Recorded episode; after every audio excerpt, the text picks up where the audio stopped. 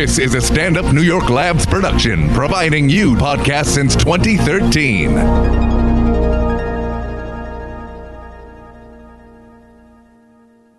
This week's episode of X Ray is sponsored by Redheads Unite. If you are a ginger and not remotely as attractive as Amy Adams, Damian Lewis, or Eric Stoltz back in his heyday, and if you're tired of being mocked and listened to stupid comments about freckles on your genitals, then the comforting souls at Redheads Unite are here for you. RHU offers 24 hour support line, great makeup products, and a dating site to match you up with an ethnic man or woman of your choice to procreate with and break the ginger cycle. There is hope, folks. That's Redhead Unite, headquartered in Dublin, Ireland, with satellite offices in Toledo and Winnipeg. Okay, let's start the show.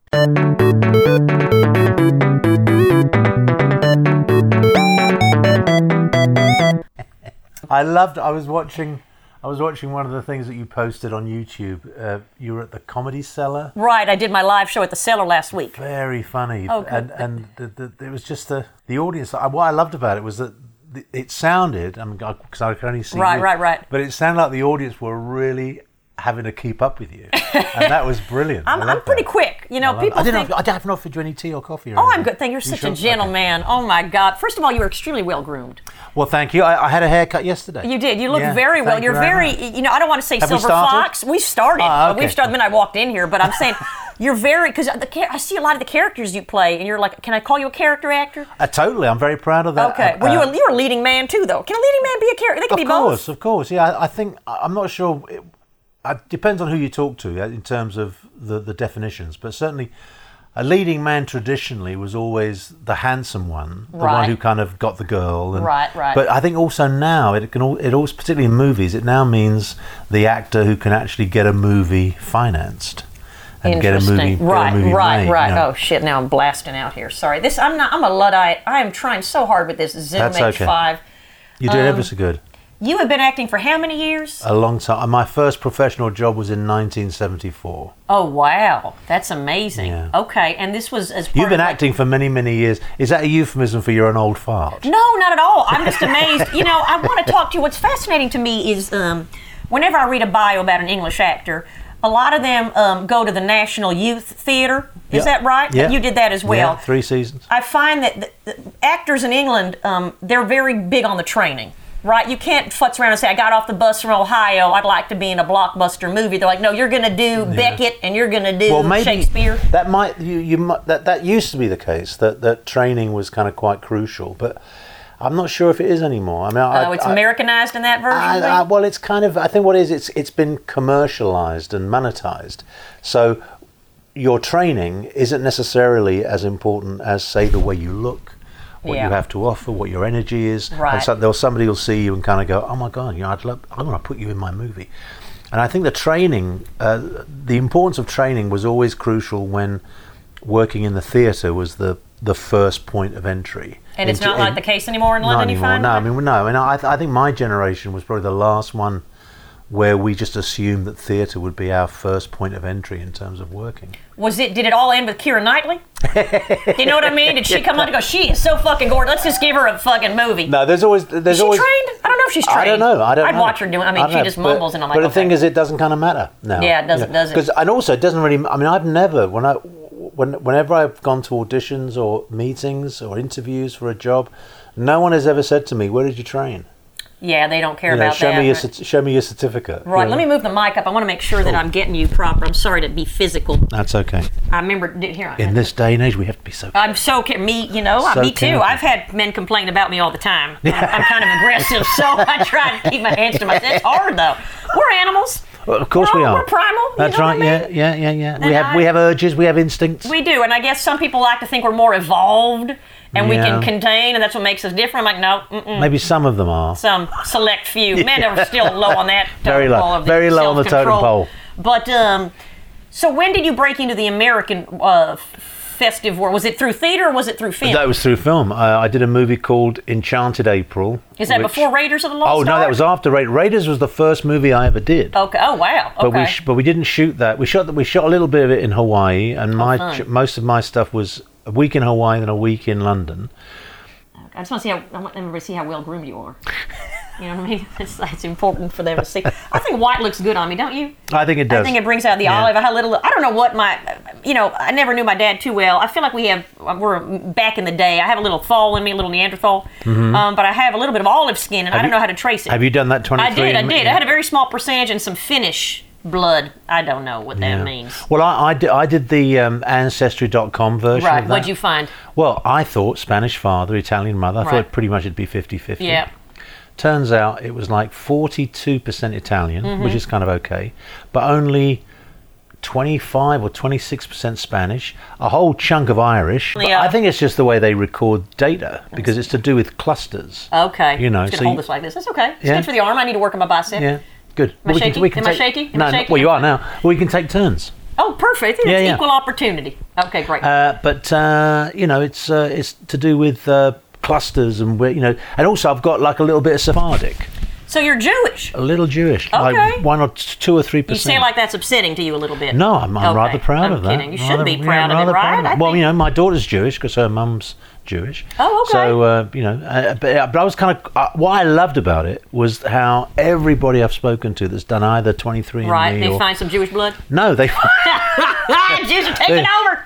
they they they find they're completely surprised by what they find. Well, that's fun though. It's not So- fun when you do it and they're like, "You're white." Yeah, Thank you the- so much. yeah, I'm glad I paid three hundred dollars for that all the information. all the assumptions you make about your Yeah. background are all completely Nonsensical. yeah, which which makes you start thinking about whether even the the notion of race exists, Right. whether it's just a, a social construct or you know. Well, have you read um, *Sapiens* by Yuval Harari? No. Okay, you have to read this I book. will. I know he's t- doing a lot of tours and talking. He talked about a couple things that I think are explosive, but he talked about how there's certain theories that Homo sapiens coexisted alongside um, other species of human, like Homo erectus and Neanderthal, and they existed. Co- it's not like one followed the other. All right. And there might have been intermixing, and slowly the other one died out. But there- so some, and so some human species do have advantages over other. You know what I mean? And Mm. that can be explosive in terms of the ramifications about race and how certain people think I've people are got this- genetically superior. I just got this picture in my head of some Neanderthal family in whatever their equivalent of a Stroller? of a vehicle might be. Right, right. And they're like, you know, rolling along, and then suddenly someone kind of turns around and kind of goes, "The neighborhood's gone right down." Yeah, exactly, exactly. it's funny. It could be a good show. Actually, I thought about writing a show about that, but it's like, but it's the Neanderthals. Apparently, they weren't dumber. They had other skill sets, and they were stronger than Homo sapiens. They just had, but he said that um, up to 150 people is the number of people that you can um, organize and control without one leader. Like 100 people can actually coexist, but larger than that. Um, you need a certain grouping or people around an idea. And the fact that why did Homo sapiens evolve so quickly is that they created these concepts of nations and race, you know, and countries. These are all false concepts. These don't exist in reality. You know, we're all the same species, mm-hmm. but we created these. And so people were grouped together by ideas and nations, and that's how they grouped and evolved and competed Yeah. and created this, you know, That's what that, that, that, presumably that's what they mean by a social construct. I guess so. I mean, I Yeah. I don't mean I'm not an anthropologist, but I found the book fascinating because religion. He said it's just a false. You know what I mean? A, a Yeah, monkey's not going to eat a banana because another monkey said you're going to go to heaven with 80 banana, you know, virgins if you eat this banana. You mean you don't? Well, apparently not. I mean, who oh. knows? Who's to say? But this whole idea of it, religion. Oh. Why is it every day starts with a disappointment for me lately? I don't. Oh, Fred. I love it. I, you said I wrote Alfred. You said you go by Fred. Yeah, well, he calls me Fred. Yeah, I love yeah, that. Alfred's just for the poster. I feel like Alfred though is more British, don't you? It is Brit. Well, it, it is British, and, and also now it's becoming a little bit of a, a little bit of a odd thing because I, I was originally Alfredo. Alfredo. Alfredo right, Molina. like the pasta sauce. Exactly. Okay. Uh, I was named after the pasta sauce. Oh, well, yeah, your I'm very parents are proud. good very proud. foodies. I'm very proud. uh, but um, but when I was at drama school, you know, this is like uh, you know at drama college, this is like early seventies. I was told by one of my professors that I should change my name because if I'm not careful, I'll be playing Spanish waiters all my life. Oh boy. So I dropped the O from Alfredo and became Alfred. Oh wow. And so that's how I started working professionally. That's interesting. But you know, but I kind of regret it now. You do I- regret it. Well, you can come of. back and be like, he's Yeah, a resurgent 66 year old Alfredo. Yeah, I'm not sure if I can. I'm not sure. I, I think I think it might confuse. pe- I don't think people. I don't think the industry Right. is necessarily that imaginative. Interesting. that it can suddenly go, oh, Alfredo. Al, this is this is what used. There'll, there'll be people kind of going. So is this the same guy? Or no, is this another guy? right, right, You know, right. You've been very lucky, though. I don't mean by lucky. I feel like you hard work. I don't know. Luck always insinuates that there was no hard work done, but you've had an amazing career so far. Well, thank you. I mean, your characters are yeah, so yeah. diverse. But I, I think there is a bit of luck involved. I mean, Yeah. there's you know good fortune perhaps is a right, better right place, right time, kind of thing. Yeah, and also you know that whole thing about you know uh, I can't remember which character says it in one of Shakespeare's plays. You know, the readiness is all. Right. That you kind of it's it it's to be always be ready for for the opportunity whenever it whenever it comes. Yeah, yeah. Be ready for it. Be ready to take it. Right. Um, and I think that that that's the fo- that's the way you're lucky is that if the a if the opportunity comes up and it's the right one and it comes up at the right time and all that kind Right. of thing. And those variables you can't you can't control that. When I when I was at college, I remember student, you know, my my peers, my my Yeah. fellow students would we'd sit around and we'd talk about, you know, by the time I'm 30, I want to have done this. By the time I'm 40, I want to be here. We we would think, imagining where we wanted to be mm-hmm. Mm-hmm. in our careers. And I would always go along with it and say, "Oh yeah, yeah, yeah, that's yeah, I want to do that too," you know. But I didn't really have any clue, you know. The, the, and you just take what you're offered. I mean, I, I, just, I just said yes to everything. Well, that's amazing. You know, I didn't, I didn't, I, I didn't, I was never a strategist. Did you feel like when you did Raiders, you probably did a lot of Shakespeare? I'd done some, yeah, I'd done Did you some. feel like this is like, oh God, I'm doing Hollywood. This is beneath me a little bit? no, not no, at you all. Were thrilled. I was. I Okay, was you're like, yeah, so- fuck yeah. Okay. I was so excited. I, I- it was, it was like, uh, it was like the most fantastic uh, thing to happen. I mean, plus the fact, not not just, not just uh, professionally in terms of Right. career, um, although it did, it opened up a whole new area of work for me. But also emotionally and personally because you know my uh, uh, my daughter was about to be born, my and, and her mum, my then partner, we we were you know really excited about having our baby, but we were broke, Yeah. you know, and I and I was I was working, I was working on what was then kind of union scale, and we know, and then suddenly this movie comes along for two weeks' work, and they paid me More than you'd make in a year. well, not quite that, but certainly more than I would make in like six months. Wow. Did you feel growing up that you were? Because I know that British society is very, uh, I want to say snooty, very classist, right? I- it's, there's a class do people look down yeah. at you? Like, do you have to be of a certain, you know what I mean? Or like, were you the ethnic kid? A little bit, a little bit, but I, I uh, that was mitigated slightly by the fact that I, I was growing up in a kind of very sort of working class immigrant community. Okay. So when I was at school, all the kids at my school, both my schools, my primary and secondary school, we were all sons and daughters of immigrant families. Oh, okay. So we were either first or second generation. I mean, there were some kids in my class who were born abroad and had came over here when they were kids. Uh, there were people, kids like me who were who were first generation born in the UK. At But we, National uh, Youth Theater, they audition from all over. You can, Yeah, yeah, yeah. I mean, and the- they want people diversity. Do they care about that th- stuff? th- there was there was a certain amount of diversity, certainly nowhere near as much as there is now, and certainly nowhere near as much as there could have been even then. It was. I mean, I I don't remember. I remember maybe two or three actors of color um, in my day at the National Youth Theatre. It was it was predominantly a kind of white endeavour right. you know and there were, Right, and there were no there were no um, there were no students of color uh, in my years at drama school Oh wow. I remember. Oh, and so did people? Um, what was I going to say? Did you have a working class accent? I know Brits can di- di- differentiate even neighborhoods in London. yeah right? we I mean that that that used to be very much the case it's, it's all a bit homogenized now Okay, but did you have to kind of upper crust it Uh, a bit when I- you were I- perf- performing? You had to kind of I- change it when you're doing Shakespeare. I'm going to steal that I had I had to upper crust Get upper it crust? Oh, geez. somehow Okay. oh you're getting a call That's my, my, my representation. you might have a now big- that I'm blowing you, up. now that you've got a bigger name on the line yeah, you, sure, you sure you don't want to take oh, it I'm not going to stop our recording just to, to talk to some representative. No, no, it's okay. But you had to kind of practice and be like, I need to talk. yeah a little bit I mean Like I, I Emma Thompson or Kenneth Branagh. kind of Okay. yeah, there- there's a sort of um, yeah there was a kind of they used to they used to call it uh, RP which stood stood for received pronunciation and it it was a kind of way of not making you sound posh but making you sound a bit more like I'm sounding now which is a sort of neutral sort of accent I mean you can tell I'm from the UK Right. but you could unless you were absolutely eh, tuned into the tiniest nuances Right. there's not much you could tell about my accent from in terms of my education or where I. Okay, You so know, it's more keeping them guessing. Yeah. But what is the Cockney then? well, Cockney was was traditionally the the the, the accent of the East End of London. Okay, so it's London. It's not Liverpool's different. No, no, yeah, Cockney. complete- okay. complete, Can you give me a little Cockney just so I can? Well, I can do a sort of an approximation of it. It's like Michael Caine. It's a bit like yeah, a little yeah. Michael Caine. Michael Caine is Cockney, but with uh, with a, with a lot of worldly experience. Uh, he's a Cockney who's travelled. all right, all right. I like that. He's like he's a backpacker Cockney. yeah. I don't think Michael's ever backpacked. I can't see him with like a I- you little know, rucksack, Unless- smoking weed in Thailand. I don't, I don't see it happening.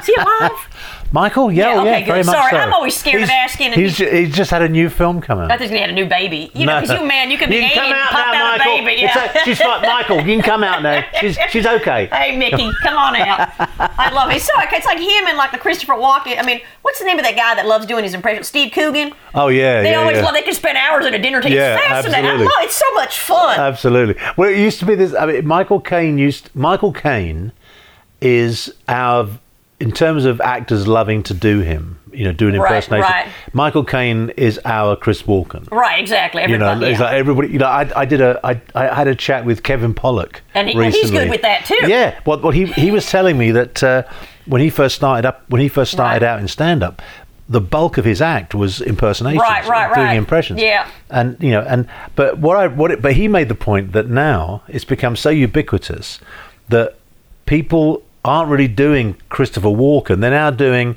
an impersonation of the last person they heard doing an impersonation of Christopher Walken. That's very meta. It's very meta. My goal in life is that people start impersonating me. Then I'll know I have arrived. you Yeah, know what I mean? When a yeah. comic goes up and does Ray Lynn. I thought I, I see. I thought the moment you'd arrived was when you became a you became a, a question on Jeopardy. oh, that. Oh, that, you know what? I don't just. Yeah, Alex Trebek. he's alive and yeah. I, I was I was very flattered when uh, I, somebody pointed out that my name was a clue In a crossword? in a New York, New York Times New York Times Will crossword. Shortz? I yeah. I was very I was very. What was the it Was, clue? no, hang on. It was it was no. It wasn't my. Forgive me. I don't think it was my name. It was the name of a character I played. Oh, okay. So the clue had my name. That's in nice. Yeah. Okay, next step is having you, Fred. I was- I always feel like every time I do a crossword, flattered. Lena Horne is a fucking clue. like, did they not do it? Maybe it's like Lena Dunham Well- now. It's always like something Horn or something. Well, she's know. got well, lots of lots of Lena. uh, it's, it's, it's a you know what lots of vowels. yeah, it's a helpful. utility. It's a good Yeah. utility word. Lena Horne. I mean, she's more famous as a clue in a crossword than she was for a fucking singing career. God damn it. Um, now, how do you approach? Um, do you have like a technique, or is it become already like in second hat? You know what I mean? Like when you get a script, do Mm-hmm. you memorize the lines first, or do you write like a little backstory? You just like no, it just ha- it's internalized and you just do it. It's an in- yeah, it's an in- interesting question, although it's actually none of your business. Okay, no, I'm great. I'm sorry. I'm glad we talked about the artistic process here with Fred fucking neutral accent Molina. Jesus. No, no, it, it, it's between me and my conscience. Okay. No, no, no. I, I don't think so. I, mean, I think you, when you're younger, you know, you try everything. You know, I, I- when I was a young actor, I tried. You know, I, I was fascinated by what other actors had to say about acting. Mm-hmm. I, you know, I, I read. I mean, if you look at any of the books in here, you know, th- uh, there's books about written by actors about acting, about their, their experiences in a certain role and that kind of thing. Mm-hmm. So I was always fascinated to read what they had to say, and you learn things that way. You learn things, and you kind of go, "Well, I'm going to try that. I'm going to try and try that process," and, and eventually things become either useful or, or not. You know, Okay. and and you sort of distill. It becomes a process of distillation. Um, but I was the training I received was very kind of classically based. Oh, in what way? what does that mean? Um, Well, we well, for instance, we didn't do. We actually didn't go anywhere near a play that was written after 1930. Okay, okay. You know, it was all kind of Right. classical, classical. You know, Shakespeare, Yeah. Shaw, Right. Ibsen. Okay. You know that kind of thing. Yeah. And so you, you, you, we had a training that was absolutely geared towards Classic. practicing your craft in the classical canon in the theatre. okay. But now I think I went back to my old alma mater last summer, which is which? the Guildhall School Guildhall. Okay. in London, and uh, I, I I was talking to the, you know the new uh, dean of the school and and, and uh, who in fact was a student at the same time as me. Oh wow, that's cool. And uh, I was saying, how, how has the curriculum changed? And it's changed radically. Right. I mean, there's still basic tenets that, that, that they, you know, that they Mm-hmm. entrust in terms of, you know, d- developing a young actor's skills, but they're no longer thinking in terms of teaching you how to act. The assumption now is that the the, the is just to make the most of whatever it is you've got, to to give you a um, a set of skills, a set of a, a, a toolbox, if you like, of of how to make the most of what you have. It's interesting. So does that mean in terms of like, because I always look at like how act, certain actors access, because I know like people think that American actors are more like method or tapping in their own personal Some experiences, right? Substitution and. So in terms of a skill set, like if you have to go on set and tap, you have five minutes to tap into something deep, and you have to have a breakdown, and this is the Mm-hmm. first time you've shot this scene. It's like in theater where you've been rehearsing and it's in your body. What do you do? Do you think about a sad experience from your own life? Yeah, I, I've got I've got like a there's a little uh, I've got a little sort of list of things Okay. that I can go to that that can provoke. And I think this is what uh, Stanislavski talked about about sense memory. Okay. You know, you, you use something in your own history, something that you've had experience of, and it's not like you relive it, Right. but just the thought of it, the the, the, the, the memory of that experience can provoke something that can take you to where you need to be in that scene. I mean, I look, I when I the the two times that I did a long running, actually not long running, um, did a series. Uh, both of them were kind of procedural shows. Okay. So a lot of the, do you want me to hold it for a little bit? Sure. A lot of the actors. A lot of the actors were. Um, this is actually very uncomfortable. I know. You can put it down. You can put it down. I know. If you had like a stack of books or something, I could Oh, I've got, it on. yeah, we've got loads of books. Well, I mean, do, do we want to do that? Yeah, if For shits and giggles? Yeah, yeah, yeah. Okay. God, you got some. Jesus, I don't want to ruin your display here. It's a very festive display. Well, it's all right. I can always put it back. Okay, okay. I don't want to ruin your. You got a piggy bank there? Taped up. Who's going to touch your money over there? That is taped up because I was nervous about it f- falling apart in the in the house move, Oh, okay. and I never got around to undoing it. All right, this should be a better angle for everybody involved. I wish I oh, would have thought about that earlier.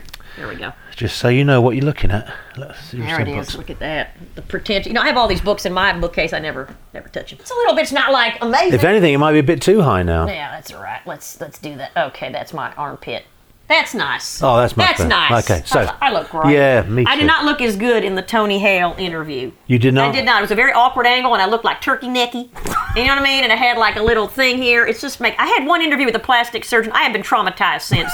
he looked at me and he's like, "You can do this and that and do that and lift that. And nobody will know." I'm like, "Well, how can, how can nobody know, know if you're gonna? What's the point then?"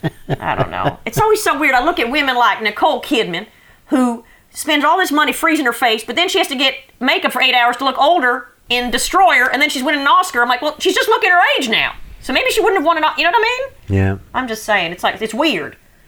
I like the women that just leave your facial expressions on your face. You're an actor. There's nothing going on. Then she's like, yeah, 16 hours. Well, you wouldn't have to sit in the makeup chair for 16 hours if you still had a forehead. Sorry, I'm sorry, I'm getting angry. I have a forehead, but it's covered. The bangs are the new Botox. That's what my friends say. Um, is it? If you go to too much therapy, does that mean it's going to be harder to access shit later? I don't. I don't know. I don't think so. But I, I, I don't think so. But then that, I, I don't think that's that's something that is a purely kind of personal thing. I mean, that that could be. It might be. You you might be the sort of person that therapy cures you of, of And then you're or whatever is. you kind you know you kind of like. But I do remember, for instance, I do I do remember. Uh, Oh. I remember working with an actor who was very into relaxation. Okay. Boy, And- sounds annoying already. Well, he was he he, he made he was always he was he always made a rather big song and dance about doing his yoga. Is it English, English guy? Yeah, he was an English Okay. guy. Actually, no, he was no, he was. He, we were at college, but he was actually American. Yeah, that's what I'm saying. It sounds very Uh, Cali. but he and he, he was like constantly doing his yoga and breathing and mm, know, Right, right. and he'd be wandering around kind of mm, humming and and then in the, you'd see him in the wings, you know, and and he and he would be in this yoga thing. You know, right up until his entrance, almost like Wow. you know, and you kind of, you know, where is he? He's, he's in the corner, fucking downward dog, you know. And then, but and and then and then of course, and every time he came on stage, he was as tense as anything. He was like, kind of, he'd come on, he'd be like rigid, you know, So he was too he was too relaxed. too relaxed, too relaxed, too relaxed, or, or and, and his energy just went completely out the door. Uh, well, that's like when you um, you know, if you ejaculate too much, right? then it takes the tension away. Can you ejaculate too I much? don't. You tell me. I don't know. Can you? I, think, you can. I, I think there might. I think there might be a point when you're young when uh, that might be an issue. But I don't. when think, you're older, you're like, yay! You're I just delighted it's happening at all. I don't think anyone would, would. I don't think in my twenties I would have thought, "Oh, this is a problem." I'd, I'd have been shouting it from the rooftops. I mean, now it's like you know, it's sort of. Uh, now it's like, what's it like now? It's like remembering some delicious meal you had back in the in the seventies. Oh man, I guess I'm just fascinated by British technique because I think that Brits look down on American actors, and American actors idolize British talking, actors. You're, you're talking in the most enormous generalization. No, of course I am. I'm just, but that, that's easier for me. Is it- Generalizations make it easier for everybody to, to, to categorize and stereotype and compartmentalize.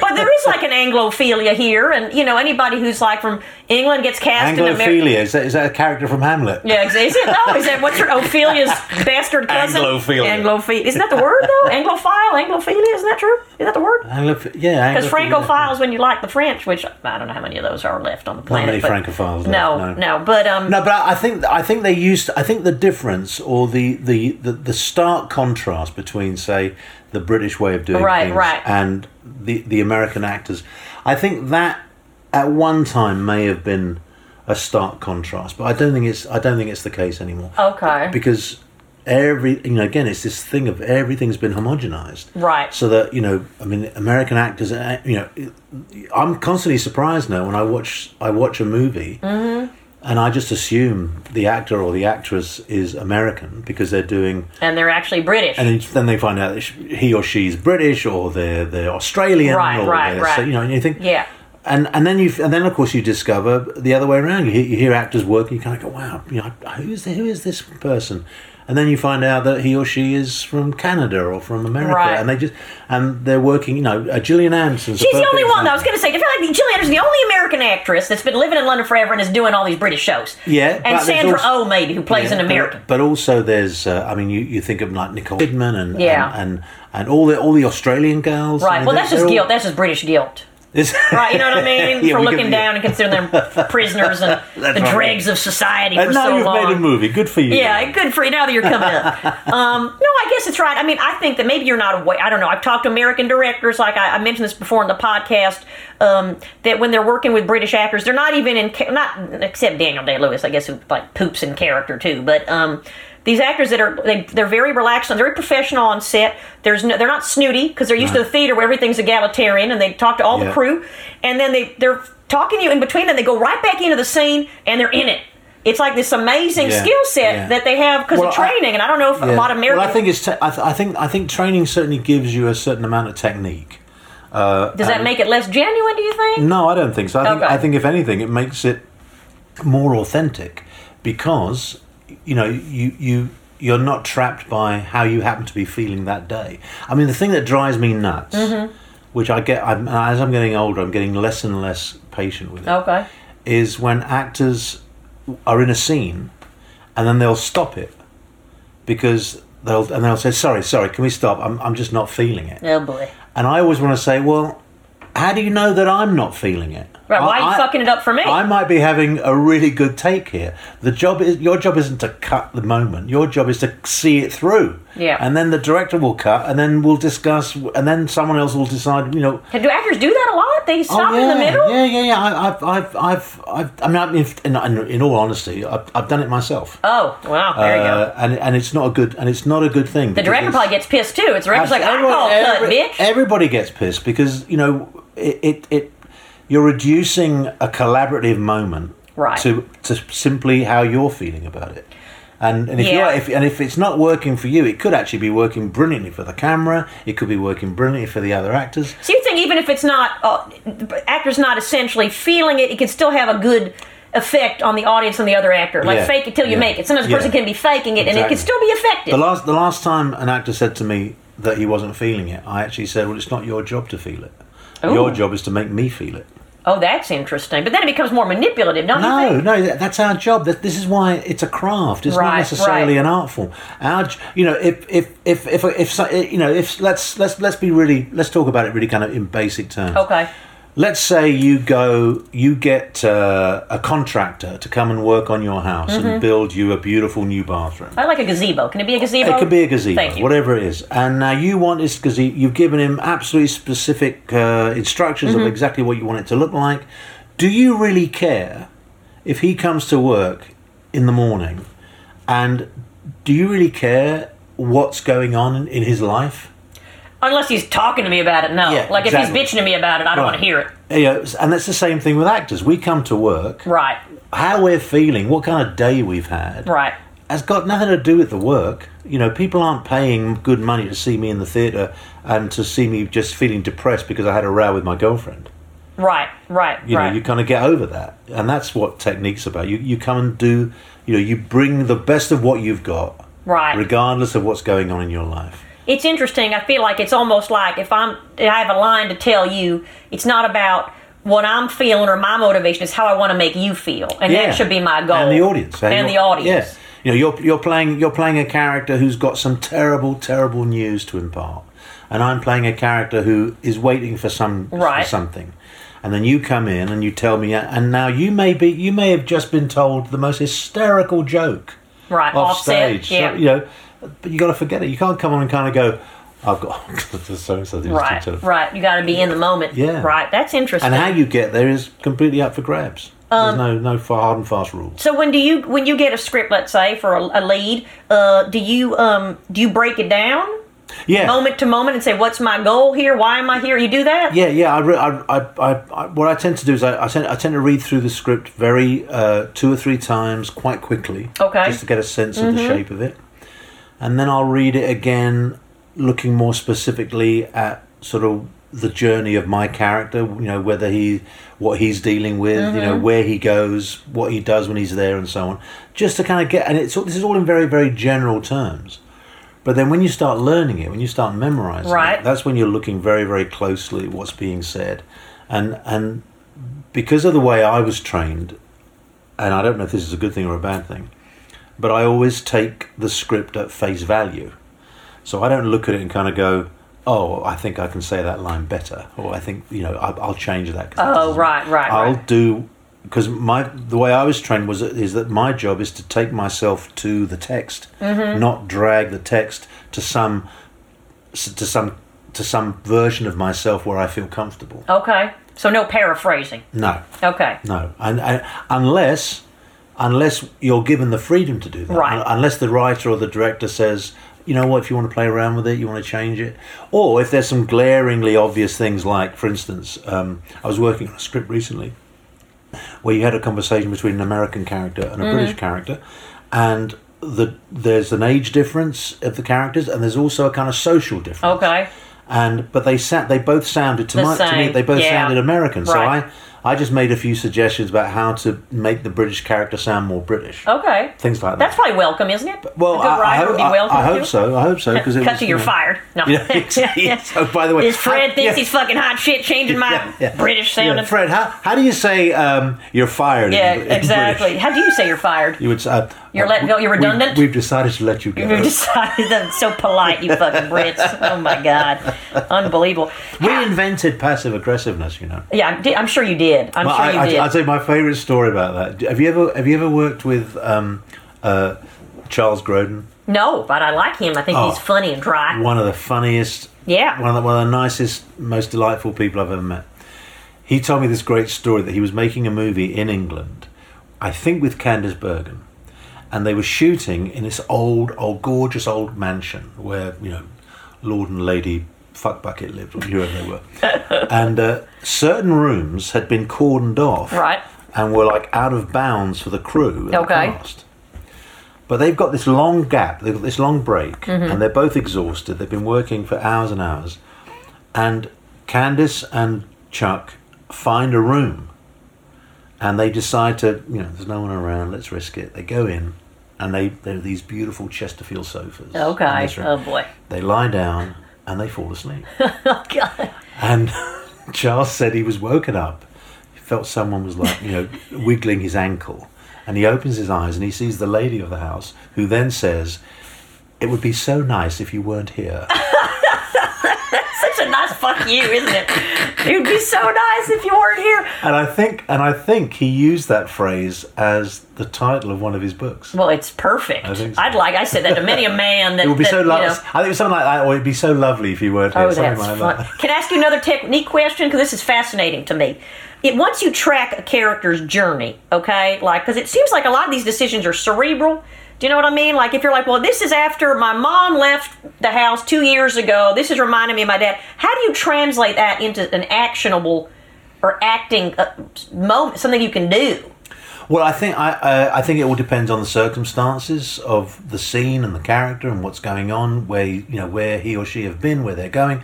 All you know, it's all about context. Okay. You know, so you you you can uh, there's if if if it's hard to find the action Right. in a moment, then that's a problem because that means there's something wrong with the writing. What if the character's passive? Well, if the character's passive, then you find uh, well, then you, then you got to find out exactly how they're passive. Okay. You know, the, I mean, it, the, are they passive because they don't have a point of view? Are they passive because they've decided to withdraw? Is that Right. Have they actively decided to not engage in the moment? And so that, Okay, you know, okay, that's and even that even that's do even Yeah, that's you can do that, That's yeah. an, that you can that's an actable moment. Okay. Have you ever turned down a script because it wasn't good, even though the money was great? Yep. And have you ever done a shitty movie because the money was great? Yep. Okay. what? and I defy. I, I, I can't think of No any- judgment. I can no, none, none taken. I can't think of any actor I know in my acquaintance, either good friends or just people you know I've worked with, right. who hasn't made that choice at some point or other. Do your agents get pissed off if you say no to a big money movie? they well, not to my face. Okay. They would never. They would never. But they try and convince you, going, "Oh, Oh Fred." yeah. Well, they, they, they, yeah, you you get the conversations where you'll say things like, "Fred, I was wondering if we could maybe revisit oh, this boy. thing," and, and they'll suggest, you know, and that- but I think ultimately they're in the they're in the business too, Right. They need know, to make their commission. and they they you know they they want to see that you know they want their clients to be making money. I mean, I'm in a situation now where, and I actually, and I'm very very lucky, and I'm very grateful to them. But I've actually told my agents that I don't want to work for a while. Okay, look at you. Um, Who are you with? I, I'm at WME. WME, and you like them? Very much Did you so. fire other people? No, You've no, been with the same I'm- people for a long time? I've, I've been at WME since I, I first set foot in the States. See, that's amazing. So you're loyal, too. yeah, there are two kinds of people I've discovered. There are splitters and stickers, Okay. and I'm a sticker. Well, My- if- my- if they're doing a good other- job, though, if they Yeah. weren't doing a good job, you could be a splitter. My only other agent is my London agent, and I've been with her since the late 70s. I like. Do you do you do you still do a lot of theater? Yeah, yeah. Um, well, not a lot. I, I, I, still go. But I mean, uh, theatre is is it's a regular part of my work, but it's not nearly as frequent as it used to be. And do you enjoy it more, I love it. or do Yeah, you like the film equally? I love it all. I love it all. Okay, so there's You know, no preference. No, I, I, I, that that's always a, that's always the hard question to answer because I think at one time there might have been a preference, and I think I might have enjoyed theatre a tad more, only because the kind of work I was doing in films for a long time was very kind of small. Yeah, yeah. But as as the parts got better and more interesting and Right, more, right. more in more challenging, then you you know I just I love I love to work. That's that, my only criteria has always been to stay employed. I guess for me it looks like, and correct me if I'm wrong, but You're wrong. okay, great. So let's move on to the next question. No, but I feel like maybe this is more true for action films. That it's a lot of tedious, like repetition and angles and lighting. That seems like a bummer to Well- me. Like there's no move for any momentum. Like you're doing this scene, but you're stopping here. Maybe when you do the Hmm. master shot, you get to do the whole thing, but Yeah, but you know that's that's part and parcel. you of could it. I'm- spend days doing one fucking scene. Yeah, and, and and there are certain. I mean, when, when we did when I did Spider Man two. See, there we go. A lot of green screen or stuff. A lot of green screen, and a lot of hanging around, a lot of waiting for other components to, Right, to, to kind right. of be be in place. But the thing is, you you have to accept that you you can't you can't take on a movie like that and then when you're there start kind of Bitching go, and start moaning. bitching and Yeah. moaning about what, the way you're working. That's part of that's part of the deal. That's why they pay you. Yeah. And and you know John Gielgud, uh, wonderful British actor from another Oh, era, Yeah. once said, uh, you know, they pay you for turning up. The acting you do for free. Oh, that's smart. I like, you know, I love that the older rest in peace people with the gems of wisdom. Well, yeah, they were, and, and they always were. I mean, you know, and because these are actors that these are actors that are talking from a point of view of uh, experience and and understanding, not just of the industry, but also Right. themselves in it. Themselves. Yeah, of course. Well, he did a lot of movies. What's going on down here? I'm trying to, to adjust the levels. I'm very tick. I've gotten very tick. Um, yeah, no, because I'm worried that I, I talk louder and then it busts out over. You know what I mean? This is nobody cares about this shit. I'm not going to bore everybody with the details. um, do you still have to audition, or No, do they? Okay, they offer you stuff. Well, I uh, no, well, I, I not not out of hand. It's not like oh, please, please come and do this. I think every now and again I'll get an offer just out of the blue. That's nice. very nice, but usually it involves some kind of interview. I mean, you know, Like meeting the director. yeah. I mean, the thing is, you know, your agent will say something like, "It's not an audition. Yeah. Right. The director just wants to meet you and get a sense of you know where you might where you where you're at." And you think, yeah, it's an audition. Yeah. It's not. Well, at least you have to do the lines though. You know, I mean, the thing is, you know, the, the, but he said, "Oh no, there's not an audition." You know, uh, you know, he knows you can act. I said, "Well, I fucking hope so." Yeah, my God, you have a body of work, fuck nut. Pop your DVD and your, your Betamax. Have you ever um, lost it on a director?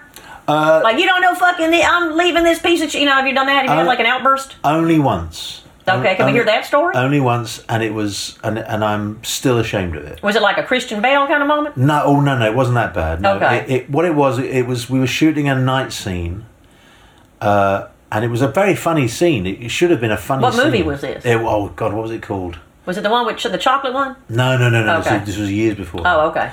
and there was a scene where myself and the actress we were we were having sex outside in a garden. Mm-hmm. That's fun. Uh, there's a big party going on, and there was a scene where which where we, we we're, we're outside in a garden and we're kind of furtively kind of having sex, Right. And then What do you wear, like covering on your genitals? n- yeah, well, I mean, she, Like a- sh- uh, I'd lifted up her Right. her ball gown. Okay. And, Oh, wow. And and Yeah. I just dropped my trousers. You know, Okay. so I still had my tuxedo. But on, you were really know. naked? No, no, no. You no, wear no, like a cod piece? What do you have under Uh, there? I, I think uh, just underwear. underwear. oh, under. Okay, they didn't show. They Oh, didn't, no, no, okay, no, no, you 'cause didn't see They didn't show your butt cheeks. No, okay. no, no, Okay, no. okay. And then something had to happen that, oh yes, uh, someone pops a champagne cork and the cork hits this overhead lamp. Okay. And, and- On purpose? Yeah, that's, okay. that's what's supposed Yeah. to happen. And they couldn't work out how to do it, and they wanted to do it. That that we were in foreground, and- Right. and, it was happening in the background. Okay. But they, they couldn't get it right. And time, so we must have done about five, six, seven takes. Oh, and Jesus. It was freezing cold, freezing cold. Yeah. And it was clear that this particular gag hadn't been worked out. Right. Because normally you'd have something inside the lamp that would Right. hit They it. were, this a big budget movie? no, it was a small budget Okay. movie. So they were actually trying to do it with real Oh, champagne jeez, corks. that's not a good idea. And I and we were freezing, and I just lost it. And I just kind of went, you know what? This is the most amateur thing I've ever seen in my life. When you get it right, call me. I'll be in the warm because I'm fucking freezing. Okay. I bet that feels You know. Well, it was, but I, I, I mean, but people I, are still crying and going, I never, I left the Yeah. film industry after that. Yeah, Fred but- just made but- me feel so incompetent. I ended up becoming, you uh, know. but I could have, I could have just gone, you know, ladies, gentlemen, let me know Right. when you've got it right. Right. I'm going to go inside. Right. So I'm Outburst. I'm, you know, Okay. Yeah. It was, it, it was frustration, and, Yeah, and I was young, and I, and I'm still a little bit embarrassed by it. Were you always like a gentleman? Like, have you? My point of the question is, um, now in the Me Too movement, where everybody's like, "Oh, we don't know how to handle ourselves," or you know, because I know in theater people are touchy feely and lovey dovey, and people are fucking backstage or whatever, or fucking on in the trailers. Um, did you have that camaraderie? Now you had to take it down a peg. Do you feel like you've had to adjust yourself? I, are you always like a good gentleman, good guy? Well, I, I like to think so. Okay. Uh, I'm sure. I have a list of women that disagree. Would- I'm kidding. I'm kidding. I'm kidding. I'm sure that may be true as well. uh, no, but I, I, I like to think so. But obviously, you know, I'm sure I'm I'm just as I've I've been just as susceptible to those kind of missteps as anyone else. And but the thing is, it's true. I mean, you you you behave.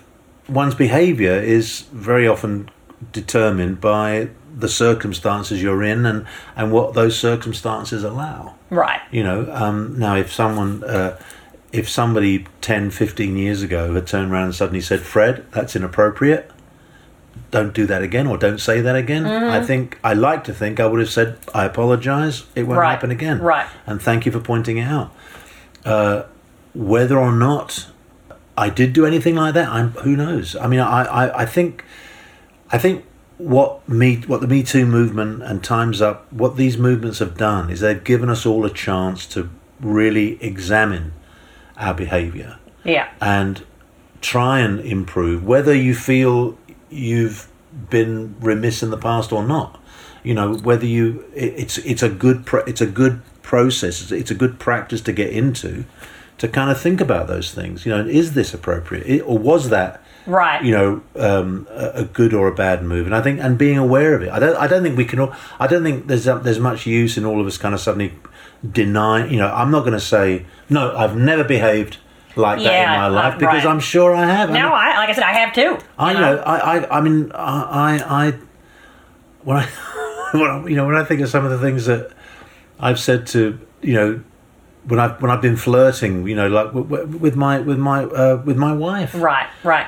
Who you know we, we were together for 30 years Wow. and when we met i was in i must we were incredibly cheeky with each other. Right. other Well, but yeah, but that's different when it's You know. consensual, right? That's the whole thing. When it's but consensual, the when there's is- a power yeah, but the thing is- dynamic involved. but you know and uh, every every now and again she she you know i remember once she said to me behave yourself and she meant it. and she meant it and i kind of went okay sorry Okay. you know Right. but i think it's but I- I think it all depends on I think a lot of it depends on the social contract. We all we all understand. I think. I Yeah, assume we all yeah. understand. No means no. We all understand that you know when a woman says a certain thing, you have to believe it. Right. You know, you, you can't. You the days are gone now. Where you can kind of go, "Oh, come on," you know, you don't really mean that. Yeah, yeah. That's over. No means maybe That's- later. Yeah, yeah no Right. means no. But I was listening to uh, a wonderful stand-up recently. who- Who's that? Uh, I don't know if it's Elisa or Eliza um, Schlesinger? Schlesinger Okay. Who made this great comment when she, you know when she did this whole it was very funny she did this whole thing about no means no this is not right this is inappropriate this Right. this you have to understand this unless the guy's cute right, right, right. You He's know- attractive and all, and all bets are off. you know so Right. there's a there's a whole kind you know so Yeah. I, I think the the uh, I think the answer not the well, not the answer that sounds too arrogant but I think the way to go now is that you have we just have to listen to each other Yeah, well, I think it, it get the confidence to communicate and not be afraid of the Here's ramifications. what, here's what I'm worried about. Okay. Seri- Please, tell me. Serious point. This is what, Okay. I'm, what I'm worried about is that there will be some kind of backlash, not not willful, but a backlash where men in certain positions will be so nervous and so frightened of operating in front of women Mm-hmm. that they won't hire women. that women. women will, will be excluded to to save them any embarrassment.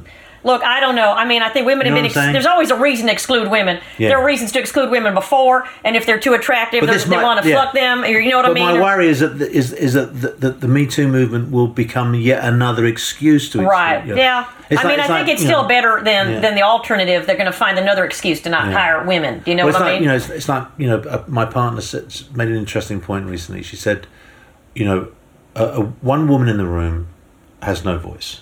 right. Two women in the room, and they will be set to be arguing against each other. Hmm. Three women in the room, and that's when women are listened to. Oh, that's interesting. So Yeah. so it's I not just you know, yell. you can't just you, you know you can't just be the one woman in the room that and and and and, let and let the kind of patriarchy get away with saying you Right. see Yeah, we told you so. know, we're, yeah. we're inclusive. We've I got, think it's you know, going to take a long time, and I think it has to, you know, it has to be. Hopefully, it'll be managed well. I think Mm-hmm. everybody are so confused right now, and everyone's like confused by the allegations that some people seem frivolous and other ones that are very serious, and Mm-hmm. people tainting the movement this way or that way, or men are like women are so angry, and women are like, you know what I mean? And Mm-hmm. I think it's just everybody's confused and trying to figure it out. But I think it's still better than the alternative of it not have, Oh, yeah, having happened yeah. at all. Um, and also we're, we're all we're all of us. You know, people talk about oh so and so's in the bubble, and but we're all in bubbles. Yeah, of course. I think it us. happens in every. Yeah, I think so. And I think you know, the French like whatever, let them flirt. I'm like, but people know how to flirt. You, you flirt well. If you're, you're pulling your dick out uninvited, that's not good flirtation. That's just oh, desperation. Oh. I'm sorry. Get put, please, Fred. Jesus Christ, put it back in. What the fuck? Awkward moment. Just want this interview. Now I got to deal with this shit. Yeah, he thinks it's funny. So I'm just gonna look away now. Jesus, Brits aren't even circumcised. It's even more upsetting. Sorry, taking it to a dark direction. This episode is dedicated to Louis C.K. Okay, so, um, what are you working on now? Well, uh, what am I working on? Um, there's a movie about to be released called Saint Judy uh, with Michelle Monaghan. Mm-hmm. I like her. Common. Oh, he's uh, hot. Alfre Woodard, Okay. uh, and myself. Um, or like a four-hander. no, no, there's more. There's more roles. Okay. Uh, uh, but I'm very proud of this one because I I- I'm also one of the executive producers. Oh wow. So I'm very proud of that. And that comes out March 1st. Okay. Um, there's also another movie uh, directed by Jacob Estes and starring I David. know. I met Jacob years ago. Years and years ago. He uh, he's he, he's directed a beautiful movie called it's now called Relive okay. uh, with David Oyelowo in the lead and Storm Reed. I don't know who uh, Mm-hmm. that is. Young actress. Okay. Uh, she was she was the young kid in um, uh, in uh, Wrinkle Time. Oh, okay. I hope I've got her name right. First name is definitely Storm. Uh, well, it just doesn't matter. It's called Storm. She's just go by one name. Yeah. You don't need a last name with that. and uh, um, and that's due out sometime this year. Okay. And also, I'm trying to I'm trying to work I'm trying to set up a movie to direct. oh, that's exciting. Yeah. And you've written it already? No, no, I, I didn't write it. Okay. It, it has been written. Okay. Uh, uh, this uh, it, that was the one I was thinking when talking about how you know you get you so try and make a character sound more English. Yes. Oh, okay, okay, okay. Well, you're the director. You can say whatever you want. Now you can Yeah, chime in. You're not getting fired on this shit. Yeah. I've got me jodhpurs, me monocle, got it all ready. Megaphone. monocle. Me monocle. um, I love that. I love that. Um, can you? I've. Um, what's your favorite? I know this is a weird uh, segue. What's your favorite Shakespeare monologue? And do you remember it? I, I can remember. I can remember a couple. It turns me on. I just want to. I wonder if you can do a little, like a little snippet. When a man's servant shall play the cur with him, look you, it goes hard. One that I brought up of a puppy. One that I saved from darkness when two or three of his blind brothers and sisters went to it. I have taught him, even as one would say, thus I would teach a dog. Sadly, our audio uh, got cut off after that. And Fred actually admitted that he paraphrased a bit, which I understand. He had to dig into the dark recesses of his memory for that, but it was beautiful nonetheless. And I, I felt like a dog being taught talking to this man. What a master! What a lovely man! And extremely well groomed. Check out the videos on on YouTube of our interview so you can see how fantastic um, he looks and what a beautiful, majestic presence this man has, and what a brilliant actor. Please spread the word about the podcast and share the gospel, as I like to say. Uh, xraypod.com. And I hope you enjoyed my interview with the uh, master thespian and lovely gentleman, Alfred Molina. This is Raylan Casper White signing off.